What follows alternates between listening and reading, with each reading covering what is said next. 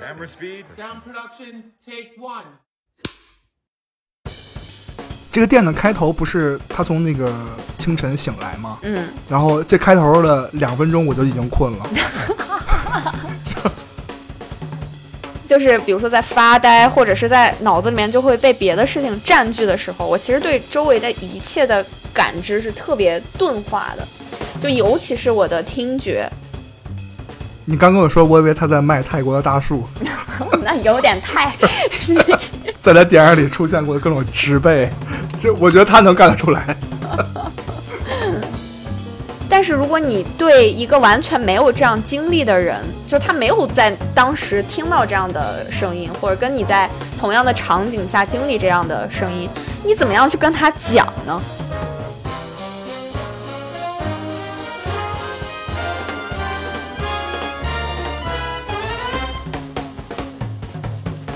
大家好，欢迎你来听《洛城二三事》，我是李阳，我是佩。咱们这节目都改版了，要不要换一个？这你不提前设计好？对，无所谓了，到时候再讲吧。嗯反正我们上一期节目最后的结尾提到，我们可能要改个版，就是每期只聊一部电影啊。嗯当然可能会有 special episode 放在这个每两个月或者每三个月有这么一期了。嗯然后我们节目之后啊，争取周更，就是在节目这个放出来之前呢，也会预告给大家我们要聊哪部电影，嗯所以大家可以提前去看。我们每次呢，就是会 take turns，就是配选一部，我选一部，嗯，所以这一期是配先选的，你说吧，这期咱聊什么？呃，这一期我们聊的这个电影呢比较有意思，呃，叫《Memoria》，然后是呃泰国的这个很 很出圈的这个 独立导演阿比查邦的最新的一部长片。嗯嗯就是我在跟佩准备节目的时候，我们俩这个文稿对了一下，我就突然想起李安这张图，我就马上贴给他了。就是我看不懂，但我大受震撼，我我只能这么来形容这部电影了。嗯，当然可能略带调侃的性质啊。这个电影我第一次看是在温哥华电影节上看的。哇，那你比我要更什么呀？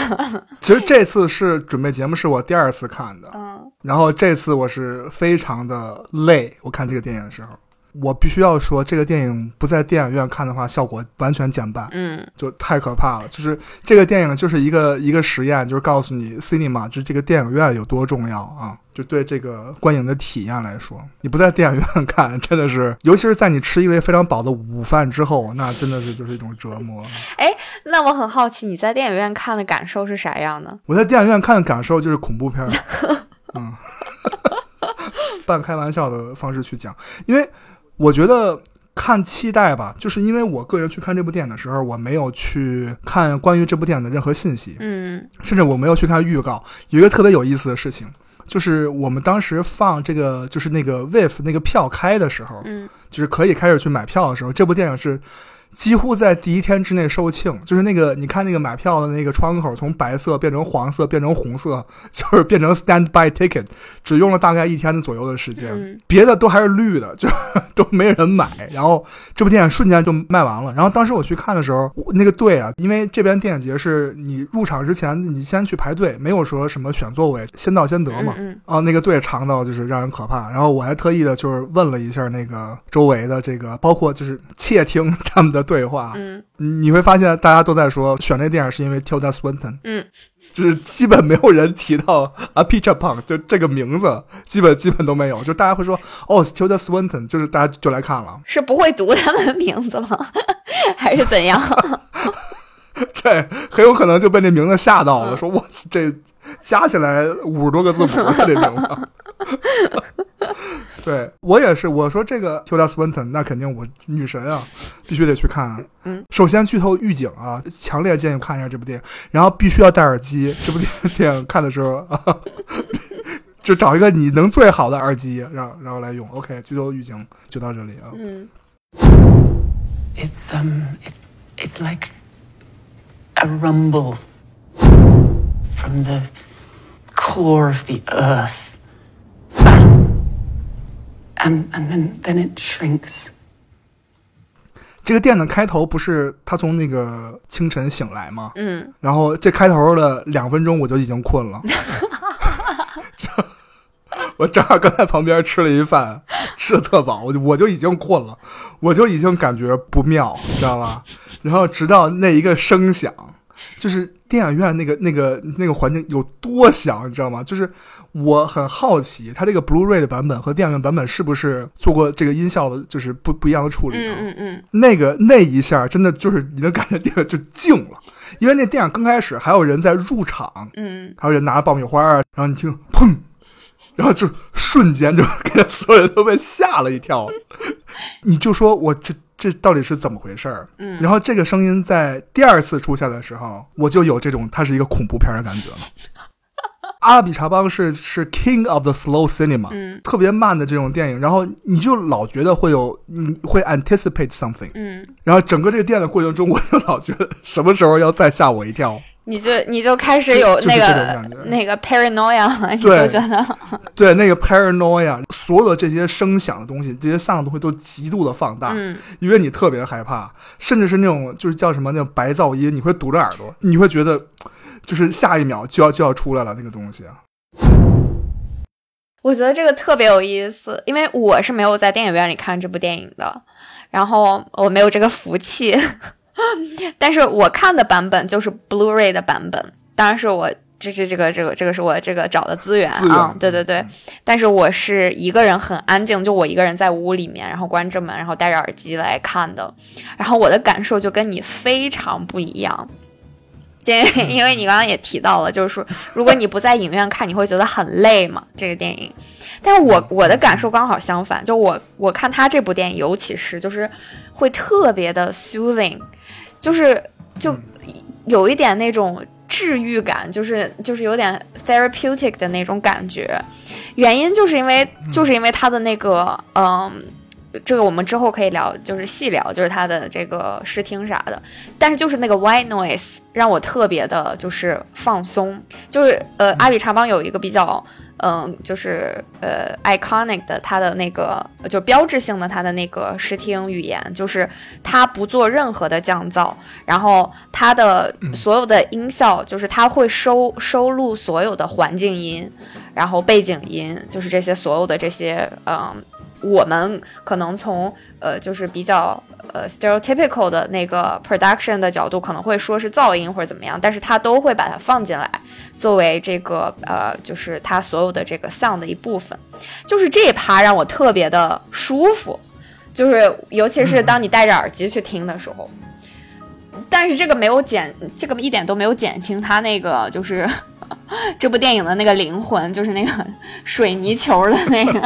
声音。我一开始听那个那个 Jessica，就是这个女主女主角描述那个声音的时候，我第一印象就是，你知不知道有一首歌，就是 Miley Cyrus 的很火的一首歌叫 叫 Rap。哦，就那个抱着那球飞 的那个，对对那个荡着那个，对对对，当他描述的时候，我脑子里面第一个那个画面就是那个，所以我能想象出在电影里电影院里面看是什么感受，就感觉你这楼要炸了，就是你你楼要被呃爆拆了。他那个恐怖的地方不在于响，他那就在于共鸣。嗯，我觉得他应该是找了一个那个振频，就是你真的是感觉，我说这电影谁要得心脏病，可能得找阿拉比查包就是讨债，就这个事儿，嗯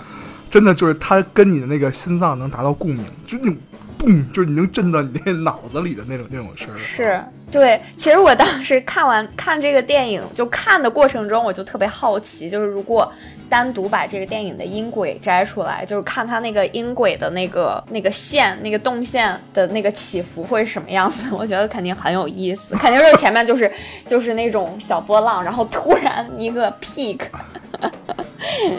嗯，就跟咱们那个节目的那个笑声，基本也都是 这样的正品。嗯，所以阿比查邦到底是谁呢？还用介绍吗？我怎么感觉你这话这个铺垫有点不妙呢？怎么感觉我又来活了？就是如果大家对阿比查邦没有那么了解，可以去，呃，就是去网上去搜一下这个导演的经历，我觉得非常的有意思。反正我对阿比查邦的刻板印象，就是这个出画儿的，就是脑子里会一想到他就是一个在东南亚特别那种湿热的那种雨林里面，嗯然后几个人在做那个叫什么 therapy，就那种蒸汽，然后就云雾缭绕的，然后有人可能在给你做马杀鸡，完了什么，就是你就在那个蒸汽里去做梦，就给我感觉是这样的。而且看他的电影，就是我会瞬间被拉进到他那个梦里去，因为他的那个视听还还特别的怎么说呢？有标志性。之前他的电影也都是在泰国拍的嘛，是的，对吧？嗯，对，就是我老跟我的一个一个朋友开玩笑，我说他的电影就是那个叫什么热带雨林美学，就就那种特绿，然后就绿油油的，然后湿乎乎的，然后就是一个一堆人在做梦，跟脏逼一样。嗯，我不知道你有没有那种感觉，就是他电影老是给我一种就是乡愁感。嗯是，我觉得这个是特别有有意思的一点，就是，嗯、首先“乡愁”这个词儿，我就觉得特别有意思，因为，嗯、如果直直译啊，就是我看到的很多翻译，就是呃，会把乡愁翻译成 nostalgia，或者是呃就是反过来也是这样，嗯就 nostalgia 会翻译成乡愁。嗯，但是其实对于阿比查邦来说，它就是如果我们从中文的这个语境下去看，嗯，他其实一直都是扎根在泰国的，就尤其是他的长片，他拍到这个《Memoria》是他的第十部长片，然后接下来会有另外一部，但是不是属于他就是纯 solo 嗯导演的那个片子，是一个 类似于抗议题材的啊，就是那种。呃，就是叫什么，就是各很多导演一起拍的一部嗯一部片子，对，对对对。那《Memoria》作为他的第十部长片是，呃，就是他前前九部都是在泰国拍的，这是第一步，就是是不是 location 不是在泰国的。那如果你要是纯粹从语义上来看的话，其实他并没有真正意义上离开他的故乡。就是他讲的故事也非常的，就是怎么说呢？就是非常的呃，跟他的文化特别的呃紧密相关。就是他的不管是他他讲的这个呃故事本身，还是说，比如比如说他呃用的这种 location 啊，然后呃它就是电影里面很多的这个元素，很多的这个 symbol，其实都是取自于它本身的文化的。但为啥会给人一种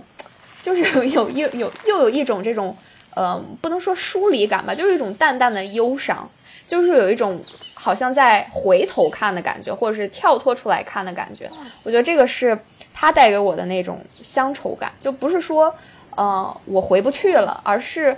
嗯更多的是基于他对他本身自己文化的一种思考，我觉得提炼出来的一种思考，造成了这种这种惆怅吧，或者是这种伤感。我觉得，就是阿比查邦的电影是非常电影的电影，就是他是用那种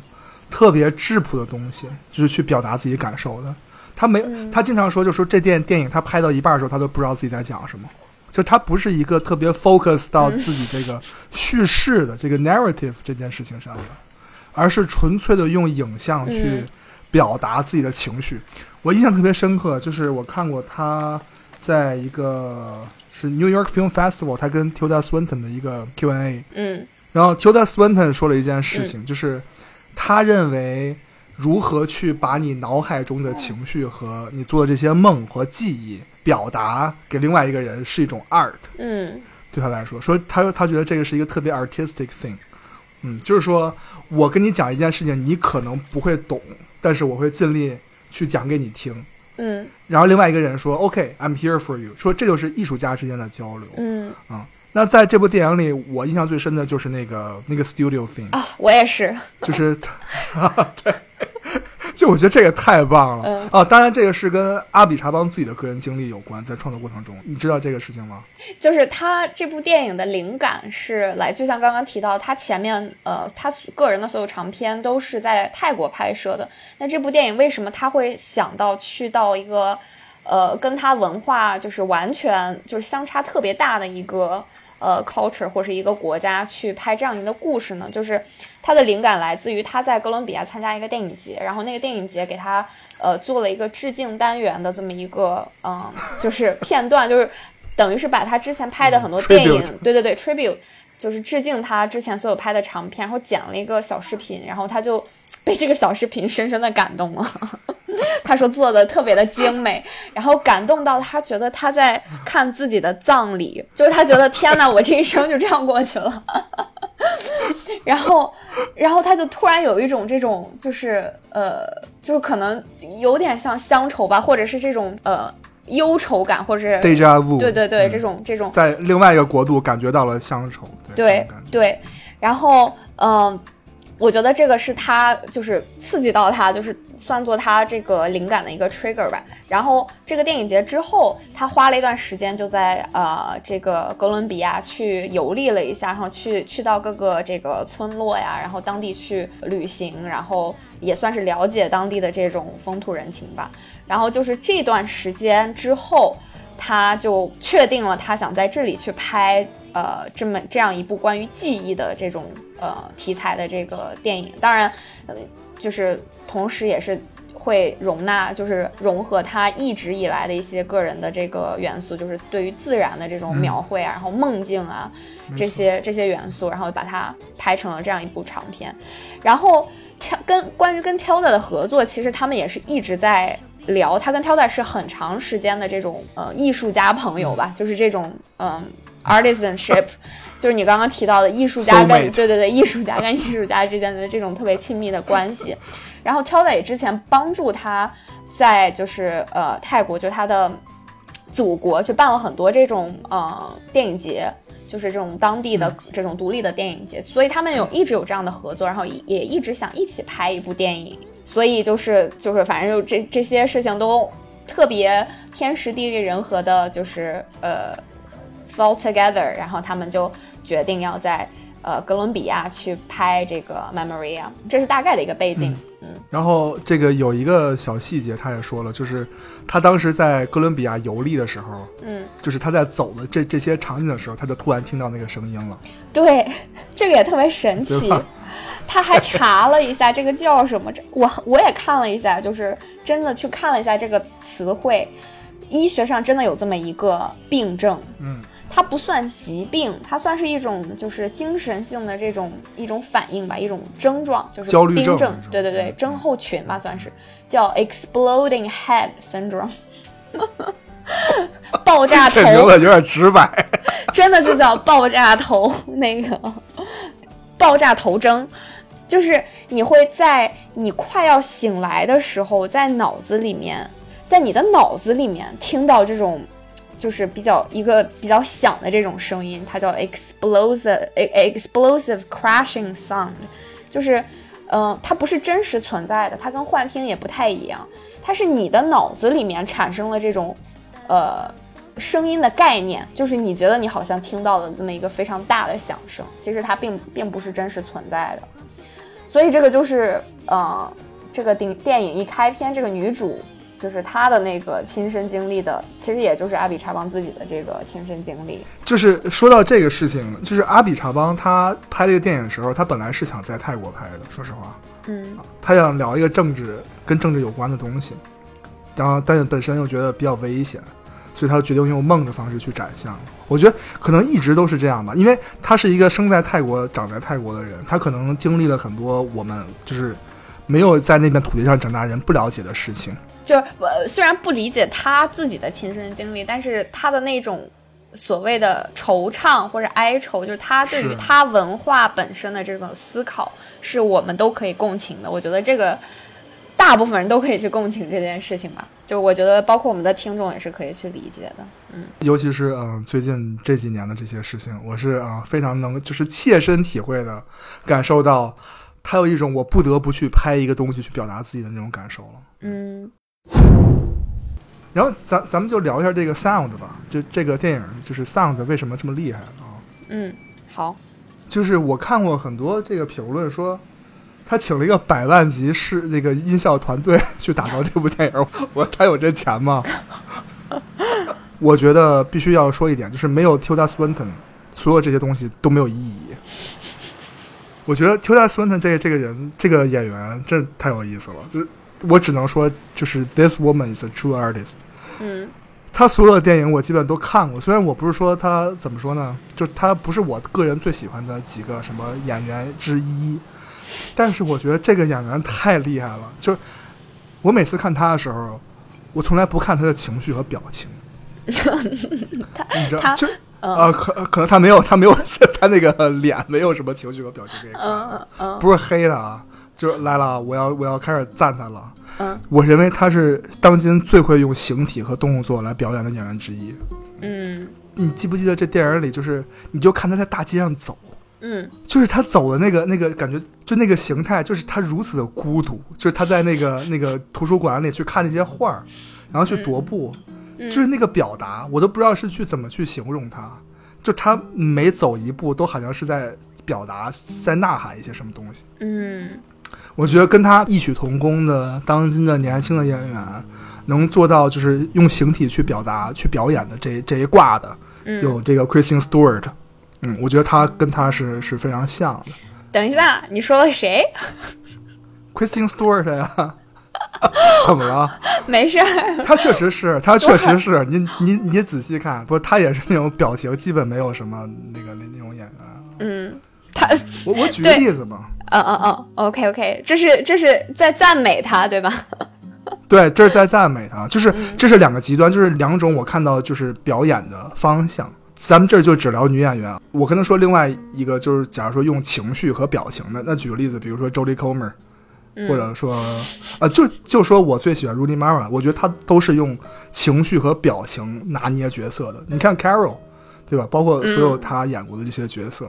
那用形体上就是这个人，你只需要给他一个大远景去看这个人来表演，就是 Tilda Swinton，我找不到第二个能比他做的更好的了。嗯。对，所以说你有没有发现他在那个城市里，就是他在一个作为一个外乡人，嗯，去在哥伦比亚这个城市里去探索的时候，我觉得你说这句话的他这句话的那个那个 表达我太喜欢了，好，你好平你好平静的说出这么一句话。他作为一个外星人，哦，不是，我说作为一个外乡人，就是、哦哦哦，因为我还想聊这一点呢，我就觉得 finally 就是 somebody understands me。我觉得就 就是我能，如果用一个词来描述 Tilda，他就是外星人，而且阿比查邦也是这么想的，就是他也在这部电影里面也暗示了这一点，就让我觉得特别开心。我当时看到那个 alien，对，看到那个那个那个飞船那个，我太开心了，我真的是。对，对，就是 Bye bye people, I'm going home。这个演演员就怎么讲？你看有一个镜头，就是他跟那个狗，那狗追他，嗯嗯嗯，他在那后面叽叽嗦嗦的，你觉得哦，这这就这个表演真的是太到位了，你就会不禁的想，就是人是什么这个东西。就是我们小时候被狗追是，反正我是有这感觉的，就是嗯。我就是就是那样子的，不是说像那种演员演的特夸张、特戏剧性的那种的，嗯。嗯，就他就是那样的，就是他特别会用形体去表达，所以我我特别喜欢这一点，嗯。嗯。嗯然后再说到声音，我记得你问我就是在 pay attention 的时候的感受，嗯，你记不记得？哦，是你先说一下你有什么感受吧。我就是回到刚刚一开始提到我我对这部电影就是呃第这部电影带给我的第一感受就特别的 soothing，是是为啥呢？就是我平时会有这样的体验，就是当我在没有特别认真的。生就是认真的活着的时候，就就是比如说在发呆，或者是在脑子里面就会被别的事情占据的时候，我其实对周围的一切的感知是特别钝化的，就尤其是我的听觉，嗯、然后也包括我的视觉，就是声音在我周围发生着，但是我我根本就不会去 pay attention，我不会去认真的去呃感受它的这个呃频率，或者感受它的这个存在，但是。当你被放在这个呃，在看 Memory 的时候，我整个人是被放在这个体验里面的。我被所有的声音，就是包括这些背景音，就是呃树的声音啊，然后包括可能就是我不知道是不是不是我看的版本的问题啊，就是你能听到那些噪音，就可能是制制作这个电影过程中产生的这些噪音，就是这一切都特别的 raw，就是特别的不经加工的被包围在，就是被被呈现在你的这个周围。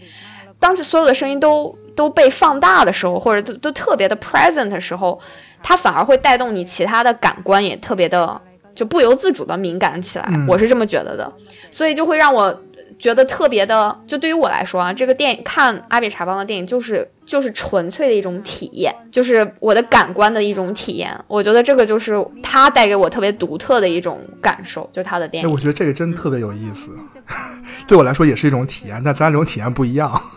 嗯你的体验是什么样的？我的体验是，就是那个白噪音，你知道，在电影院，这催眠的原因就是因为那个，对对对，是的，它确实很催眠。就是我们现在讲那个 calm，你知道，你听 calm 就催眠，就是那 ASMR 的那个那什么雨林的那些声音，什么下雨的、城市催眠的，那个阿阿比查邦就是说你赶紧做梦，请跟我一起就到这个电影里来做梦这种感觉。但是呢，你刚才说到这个个人感受，必须承认，就是我生活中不允许我有我钝化的时刻。我从起床开始，这个时这个时间这个 schedule 开始了，开始就是 rolling 起来了，直到我睡去之后啊，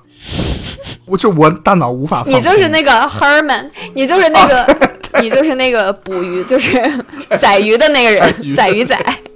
对，就是睡个觉都要死了，就跟死亡是一样的体验。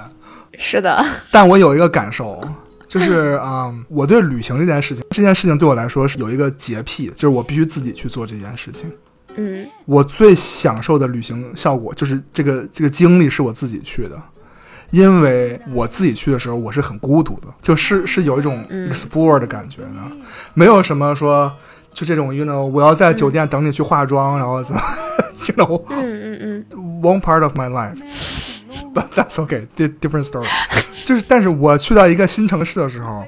我的感觉就是所有东西都放大了，就是那个声响，然后所有的这个这什么 people watching，就是你会看到周围的这些人，然后这个建筑，所有这些，就你就会感觉这个白噪音就是在哪儿呢。嗯直到你可能在这个城市待了很久，第二天、第三天，你会觉得哦，这些你之前会特意注意到的声音，慢慢的就是变弱了，或者说没有了，是因为你更熟悉这个城市了。嗯，我认为，当我们到一个陌生的地方的时候，这个感受是是特别特别深的。嗯，我毕业的时候干了一件特别疯狂的事儿，干了啥？我花了一个重资，真 的是让我钱包吐血的。这个这个真的是我人生目前为止钱包最吐血的经历，就是有一个火车的线路叫 The Canadian，这个火车是从多伦多出发，嗯。开到温哥华，嗯。就是从最东边、嗯。横跨整个加拿大到最西边，用四天半的时间。嗯。然后我为什么要提这个经历，就是因为他每到一个地点的时候，他他会这个接新的这个客人上来，在每一个站，就是你可以提前下车的，就是说如果你想的话，他都会在那儿停一个小时，然后我就会下车，你可以下车就走走一走嘛，对吧？行动一下，换换血，那腿在那个那么小的房间里都要都要死了。你到你每一个地方，你听到的声音都是不一样的。对，这个是给我感受非常非常深的。你到东部，你可能听到的是鸟鸣声，然后一些就是别的一些就是森林的声音，一些风的声音。然后你到中部，你会感到那些草垛的声音，你会感觉这个白噪音在每个这个省这个阶段内都是不一样的。嗯就这个给我感觉是非常深的。我看这个电影的时候，我就想到自己那段经历了。嗯，所以说阿比查邦是特别会用就是声音去表达这个情绪的。嗯，我对这点感受是是非常非常深的。嗯，我觉得他本身可能他对呃，就是他的感官就是非常敏锐的。哦，我我这是纯纯猜测啊，但是从他的这个影像的表达能感觉出来，因为他对于自然的这个理解，或者说他电影里面自然的这个元素是。贯穿他整个艺术表达的，就是他的个人风格都都是基于呃这种在这种自然的这个环境下面发生的这些故事也好，或者是呃影像也好。然后嗯我在研究他这个人的时候，发现了一个网站很有意思，是应该是他自己或者是他跟他的团队就是呃做的这个网站。然后这个网站主要是就是介绍了一下他的一些这个呃生平啥的，就是他拍的电影啥的。然后最关键的是，这个网站在卖货，他他他卖的是啥呢？他卖的就是他的 sound work。就是他哦电影里面的所有的 sound work，他把它压成了这种 CD，应该也有黑胶吧，我但我我就他图片上就只看到了 CD，然后还有一些很精美的这种小册子，嗯，然后这个网站叫 Cake the Machine，如果就是大家有兴趣或者想去想去买的话，可以去看看。我觉得如果真的能去，就是去听他所有电影里面的这个 sound work 或者 soundtrack，应该是一件很有意思的事情。嗯你刚跟我说，我以为他在卖泰国的大树，那有点太，就就是树叶子，就各种什么什么针形的树叶，然后就是在他电影里出现过的各种植被，这这我觉得他能干得出来。OK，然后我们聊了半天，听配对他的电影的视觉上有没有什么感受？反正我有一个特别特别明显的感受，嗯。就我觉得看他电影就在看一堆的陈列品，嗯。就是这种叫什么，是一个巨大的 show，就是是一个，你记不记得电影有一个镜头，就是他在看那个一个天井，一个玻璃窗的那个，嗯嗯嗯，然后周围都是就特黑的墙，然后就打光打在那玻璃窗里面，你你觉不觉得那个像博物馆？就是那个博物馆陈列品，然后那个展示的就是那个天井里的空气，就就是这种感觉啊。嗯就是我是有一个一个个人的这个叫什么癖好也好，还是说这个习惯也好，嗯就我每去一个城市，我假如说去景点儿或者什么，我都会搜，就这城市第一有没有博物馆。嗯我觉得这很多这个听众都会有这个习惯，就是看他的展品。是，但是我还有一个习惯，我觉得很多听众不会有，就是我都会搜这城市的 zoo，嗯就有没有动物园儿。嗯就我是一个动物园爱好者，啊，我也是。我每年回北京，我都要去北京动物园下次约起来吧，咱就北京动物园儿见了。太好了，我现在就在我我我的工作地点就在动物园旁边。是，就就你们那个领导就是说，你看那猴了吗？那就是你们。真的，就是搬搬过去之前，我们那个就是我们领导就说，哎，我们新搬的这个工区特别好，就是好在哪儿呢？就是离动物园特别近，我们从我们的这个办公区的窗户可以直接看到猴馆儿。你别跳楼，跳楼就跳进那猴山里了。真的，说不定哪个更更适合我呢，这说不准我操！我想起那个导演了，拍《The Square》那导演，啊。这可以作为剧本儿。这个不过，呃，就是我我能我能理解你的点。我我看他的那个视觉的时候，除了就是大大片的那个叶子以外，就是各种树啊，就是 就是一片绿的那种那种感觉。其实他很多时候会，就是他的构图特别的有结构感。就我我不知道这个跟他本身，因为他本科其实是学建筑系的，就是他读建筑专业的，然后后来他就是、呃又去读了那个电影嘛，就是研研研究生去读了电影，所以我觉得他的他的那个构图就特别的工整，就特别的 structured，就是嗯，我我我特别喜欢的一段就是是他在呃，就除了那个 studio 以外，呃，特别喜欢的一场戏是影片的后半段，就是他去找那个就是鲨鱼仔，就是就是卖鱼的那个那个 Herman，然后去到他们家里面。就那那一段、那个那个场景是我特别喜欢的，就是是。基本上就是呃一个很就是很南美风的一个嗯、对。屋子，然后呃有一个有一个横跨整个镜头的那个窗户，然后窗户外面窗户，是就是对对对对对然后窗户外面是那种树啊、山啊什么的，就是那个呃构图就特别，就一下就把我拉到那个环境里面去了。它是一个很克制的视觉效果，但是它能一下子把把你带入到那个，不管说是文化也好，还是说他想表达的那个嗯视觉情绪也好，我就觉得这个是他嗯、视觉上很厉害的一点。其实是一样的，就是你刚才说他学建筑嘛，因为我继续刚才我讲，就是我我说我喜欢动物园和这个博物馆，并不是因为说我喜欢这个展品，我不是说在乎看那些动物嘛，而是说我去看的时候，我知道哦这个是什么馆，那个是是什么什么山，然后我看就是 how they present it，就是 how they structure it，就是那个环境是什么，嗯，就你是怎么去展现你的这个 exhibition？我觉得看《阿比查邦》电影里那个视听，就是给我这样的感觉，嗯就是那种猎奇的的感觉，就是他下一秒他又会把你带到一个怎样的环境中，给你展现怎样的他的这个建筑啊也好，然后构图啊也好，对我觉得这个是特别吸引我，即就是看他电影不会犯困的一就是其中一点之一啊。那一段还不犯困，我就觉得我要是在电影院里面看，我就记得特别清楚，因为那那个镜头，它首先它是用什么？它应该是三十五三十五对，三十五毫米，那个。thirty five，对，然后它一卷儿一卷儿大概就是十四分钟，那一段大概至少至少得有十分钟吧，真的就是一个 long take，就是两个人在桌子前面，就 那估计就是。是真的实景可能也就三米的距离吧，真的就怼在那儿拍了十分钟哎，而且两个人没说话，是。就没说话哎，是就就是纯粹就是就是把你扔在那个长，就是他给你的那个 structure 的那个呃橱窗里面，或者是他让你看到的这个镜头下的这个就是这个框，就把你放在那儿，然后让你是，让你待在那儿，就是这是他特别 怎么说呢？可能会让他有些人会很喜欢，有些人会很不喜欢的地方，我觉得。嗯，你说但是这就是他的镜头语言，你说的是在屋里那场景是吧？还是屋？对对对，你你记得他之前在屋之前，然后就对是他们在聊天，我知道，你记得在屋外那场景吗？之前那我我觉得那有点过了，那老哥躺地上躺那那个五分钟，完那镜头是不是那那块我真有点害怕了，我操，老哥会不会随着一声巨响诈尸，这咣？我说我靠，这我真有点害怕。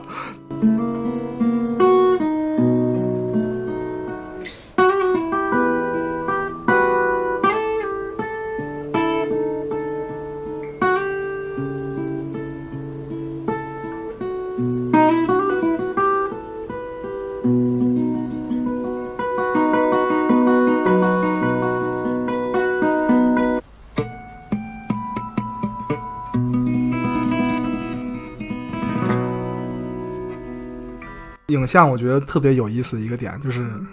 它特别无序且没有逻辑。当然，这个无序不是说这个时间的这个无序，就你会老觉得特滑稽。你记不记得有一个那个被座椅挡住太平间那个事儿？嗯嗯嗯嗯，就是那个 对吧？说你起来一下，然后说我我得进去，然后后边太平间，然后包括他跟他 sister 那个那段在餐厅里的对话，就是前言不搭后语。就说完一件事儿之后，马上就说另外一件事儿了。没有任何前因后果，对对对对，对就毫无毫无关系，毫无逻辑。我就想起那个，就是那个录音师跟他说的，就是他那个乐队的名字，The Depths of Delusion。嗯，我觉得这个是他在访谈的时候也提到过这个，就是他这部电影，我们开篇也也聊到嘛，就是他本来呃，就是这个导演的个人风格，就是他不在乎叙事，他完全不在乎。不不不是，it's not about the storytelling，对对对。然后在这部里面叙事就更弱化了，他甚至没有去交代这个主角的他的背景，他他是谁，他为什么要在一个欧洲人，他为什么要在哥伦比亚待着，然后就是他跟这些人物的关系，他完全没有交代。嗯，我我觉得倒他不是不是说他故弄玄虚，嗯。让你刻意给你制造一种混乱感，但是就是他不想让你去纠结这些，他自己也不知道这些事情，他也不想纠结这些事情，他就完全没有想把它 include 在他的整个这个 narrative 里面，所以我觉得这也是他特别 personal 的，就是他很个人特色的一部分嘛。呃尤其是在这部电影里面，我觉得，我记得我们好像也，我不太确定是不是你的 comment，还是我们之前聊的时候你提到，就是说阿比查邦绝对不是一个一直在讲、一直在拍一部电影的导演。就去啊，咱们之前聊过这个事儿，嗯，就是他应该是根据自己在当下的经历，就是去表达他想想他想表达的东西了。对，我觉得也是。嗯，但他方式可能是是永远就是他的那个方式，但内容可能是不一样的。这内容是什么？可能他自己都不清楚，他需要去消化，需要去更深层的理解他自己内心想说的。嗯，是，包括你看他对这个声音的形容，我看到很多就是关于这部电影对啊政治和对历史的解读啊，嗯我觉得呃很有趣啊。但是我就特别想说这个他对声音的 这个形容，当然还是说回来那个 studio scene，就是 Tilda Swinton 跟那个他的那个叫什么录那个 mixer sound mixer，嗯他说这个声音是什么？就像一个巨大的混凝土球掉进这个金属的井里，然后被海水包围。嗯就我我觉得这个怎么说呢？我听到我听到这个形容，我觉得就是 such a traumatized sound，就是是一个对创伤的描述，或者说嗯就是感觉就就是这个声音是是会给人造成巨大创伤的，或是一个人有了 PTSD 才会听到这种声音的。嗯，我我觉得这个特别有意思。就我喜欢那场戏的这个呃主要原因是，我特别好奇人们会怎么样去描述一种声音。因为我之前也有、嗯也也经历过这样的困境，就是我不知道该怎么样去描述一种声音。嗯，嗯，就是亮也知道 我之前的这个，对吧？嗯，我之前 date 过一个 sound mixer，那他有一个特别有意思的活动，就是他他会每隔每隔一段时间，他会去呃开车去到不同的地方，就是可以是那种就是一片荒漠，呃，或者是山里面，呃，或者是比如说工厂里面，然后他就会带着他所有的采音设备，然后过去去采各种各样的声音，然后他会建自己的一个 library。当然，这个是跟他的工作习惯，就是工作需要有关系。但我就当时就对嗯这个、这个行为特别感兴趣，因为我就在想，你个人可以去分辨，就是你当你去收集这些声音的时候，你知道你是在哪里哪里去，呃，在什么样的场景下听到或者收集到这个声音的。但是如果你对一个完全没有这样经历的人，就是他没有在当时听到这样的声音，或者跟你在同样的场景下经历这样的声音，你怎么样去跟他讲呢？就是我觉得这个是特别神奇或者特别有意思的呃一个事情。嗯嗯，你可以说有句话叫“京中有善口技者”。我描述声音的方式就是模用各种仿尴尬的方式去模仿。对，你看，就是我我认为啊，我们人类对声音的描述是特别经验主义的，嗯。就是我们听过什么，我们就描述什么，我们很难就是说用几个形容词去描述，我们往往都是用我们听过的声音去描述那些我们不知道是什么的声音。嗯，没错。就是把一堆我们理解到的声音去 mix，所以我们每个人都是 mixer。其实，在在生活中，我们每个人都是 mixer。当然，有那种特别擅长口技的人，那我 我是佩服，哥们儿，你厉害，对吧？有啊，那有太多了。比如，我就对一个声音特别感兴趣，所有那些科幻电影里，就是关门那声音，嗯就是那个《星球大战》，噌，就是那个那个，包括《异形》里那个，是是是，为什么会是那个声音呢？我觉得这个特别有意思，我就想起一个人了，就是必须得必须得提出他，就是这个坂本龙一啊。嗯你看过他那个纪录片吗？就是他会到城市里去。咱们俩不是还看完以后还立马互通有无了吗？我我觉得这个真的是他对这个声音的理解，什么叫 real music，就是什么叫 musician，嗯，就他已经到了另外一个高度，我认为。特别有意思啊。阿比查邦跟他合作了一个短片，然后啊，呃是吗？我不知道，嗯，对，然后合作短片的这个呃，就其实说 说直白一点，就是阿比查邦给坂本龙一拍了一个 MTV，就是拍了一个 music video，然后然后那个呃，这个 MTV 的主题是坂本龙一的一个 album 的里面的一首、一首曲子叫 Async，可以去 check it out，叫 Async First Light 第一束光。然后我我看了一下那个短片，就是哎，就是还是特别的阿比查邦，就做梦，就是他应该是让他的朋友拍他们做梦的样子，然后 就是把这这些影像呃组合在了一起。然后他之前也跟 Tilda 拍过，就是让 Tilda 描述他的一个梦境，然后阿比查邦把它拍出来了，好像也是跟 light 有关系的一个，忘了具体的 title 是什么了。我就觉得就我很喜欢你说的那个词儿叫通感嘛，就是，呃，人跟人到底应该怎么样去共享这种经历呢？就像你说的，人人的这个呃，很多对于周围感知，对于周围的很多这种感官的感受，其实都是经验主义的。那既然这个经验主义是这么属于个人的、特别 personal 的，那大家怎么去分享？怎么样去共享这样的经验呢？我觉得就很多时候就是需要通过这种嗯一些媒介，就是可以传达情绪的媒介。我觉得，嗯、嗯，阿比查房能跟坂本龙一合作，我觉得就是因为他们可以在就是通过对于声音的这种理解，嗯、或者是声音表达出来情绪的这种呃共鸣吧，然后就他们找到了这种就是这个通感，就是这个互通的地方。所以我觉得这个是特别特别神奇的，这也是特别就是让人觉得特别 sweet 的这种艺术家时刻。就是你就是觉得，就 Memoria 这就像你说，这个电影就是应该 Tilda 来演，就是你会觉得啊，他们俩就是特别的，就是 they belong together，就这部电影就属于他们的，他们就是应该让他们两个人在一起拍。然后，嗯，阿比查邦去跟坂本龙一合作，你也一点都不会觉得惊讶，你就觉得他们就是 会理解对方的，他们就是应该是 belong to each other，对对，嗯是是这样的，嗯，哎，行了，我们这期聊的还还挺过瘾啊。那我觉得节目最后这一期，我就想说一个这个电影给我最后一个感想，就是说我们现在社交网络对时代的影响，我们是不是就越来？因为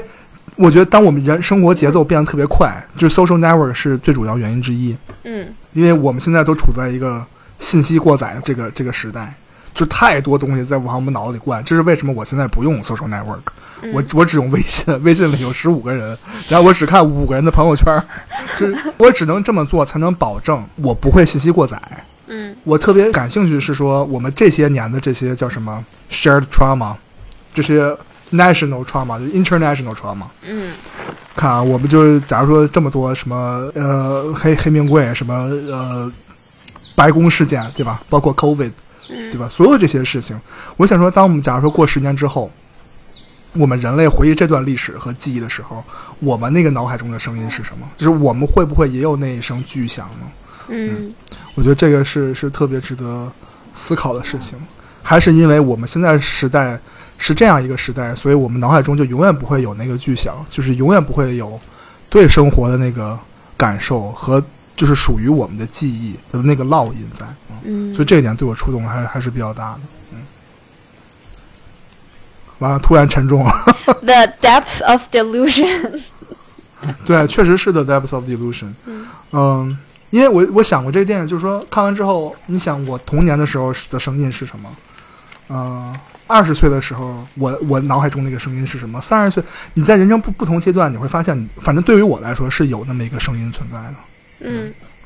但对于现在，我到底有没有？我不确定。我四十岁回看现在自己的人生的时候，是不是有那个声音？嗯，嗯所以这件事情对我来说是有一个小小的 panic 在那里的。嗯，我现在的那个 ex explosion syndrome 就是每天早上闹钟的声音，那是 literally my explosion syndrome。可不是嘛，你你你不是不允许自己有钝化的时刻吗？不是不允许，是是如果有，就我要做出别的方面的牺牲。所以，嗯。嗯。OK，嗯，好吧，那我们这期的 Memory 啊就聊到这里啊，嗯，感谢您的收听，我们下期再见，拜拜。拜拜。